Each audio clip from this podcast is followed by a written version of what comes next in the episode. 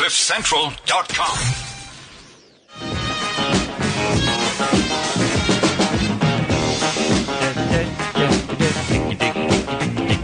I love that, that 70s guitar sound. Isn't that mm, beautiful, huh? Very mm. nice. Stevie at the piano, so young. So young. So I, I had um, VH1 on mm-hmm. Yeah. the other day. I was just I was flipping through the chat. I never watch TV, so it's always surprising to me when I see anything. I'm like, oh, that's nice. Because I really don't watch live TV anymore. I, I, I watched a bit of the tennis, like I said, and there's some documentaries occasionally that I'll pay attention to. But I, I watched VH1 and I saw um, three or four music videos in a row. And I just could not believe how badly people dressed in the 70s and 80s. I mean, listen, the 80s. uh, Cyndi Lauper. I saw uh, Girls Just Want to Have Fun. Mm-hmm. Yes, sis, but I mean, the, the outfits were unreal. Hmm. Neon pink, neon green, neon yellow, Yeah. Neon everything. big permed hair, mm-hmm. shoulder pads that make you look like you're eight times wider than you are tall.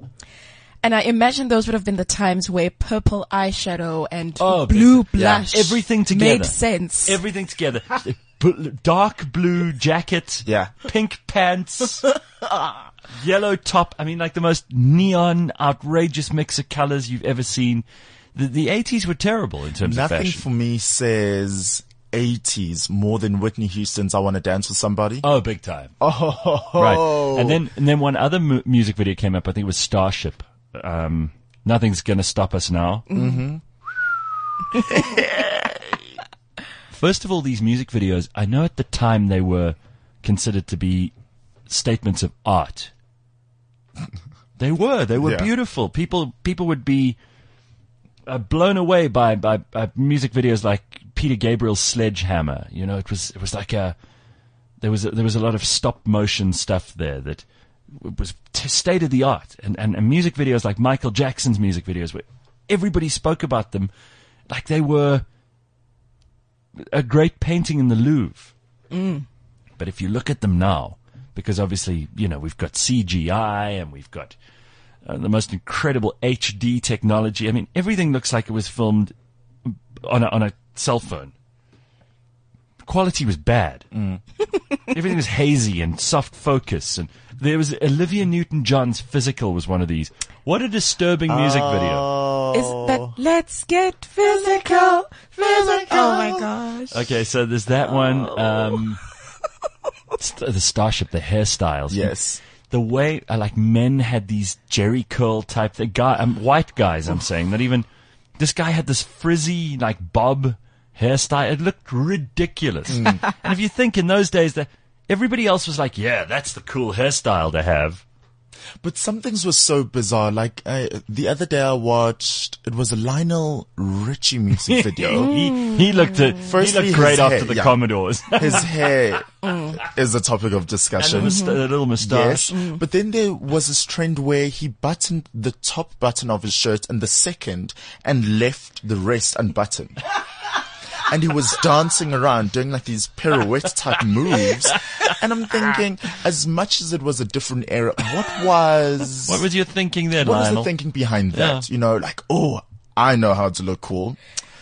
I Go know- on you know- and you know- button the top two buttons yeah. and leave You, you know, rest of my when a when a trend grips you and gets a hold of you, Yes. it's very difficult to be logical about it, especially when you've been gripped by it. I mean, you know, Lionel Richie could turn it around on you, Sia, and say, well, what is it with your generation wearing clothes with holes in them?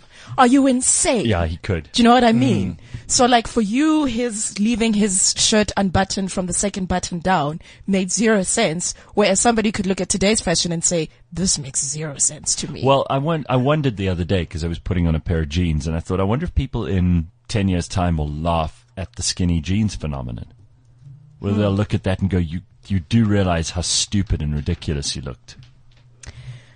Is it just me though? It, it almost seems as though back in the 70s, people had less weight issues. Or maybe it's just because, you know, because we were seeing music videos, you always saw the skinny, good looking people.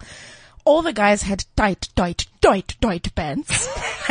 I keep going, I keep so thinking bad. of the Bee Gees. Yeah, yeah, yeah. Oh, well, they needed those tight pants to help reach the high notes. Then there were the bell bottom, the bell Oh. bottoms as well. Listen, Like- that was a thing, huh? Nobody seemed to be Go look at your overweight. parents. Go and look at your parents' wedding photos.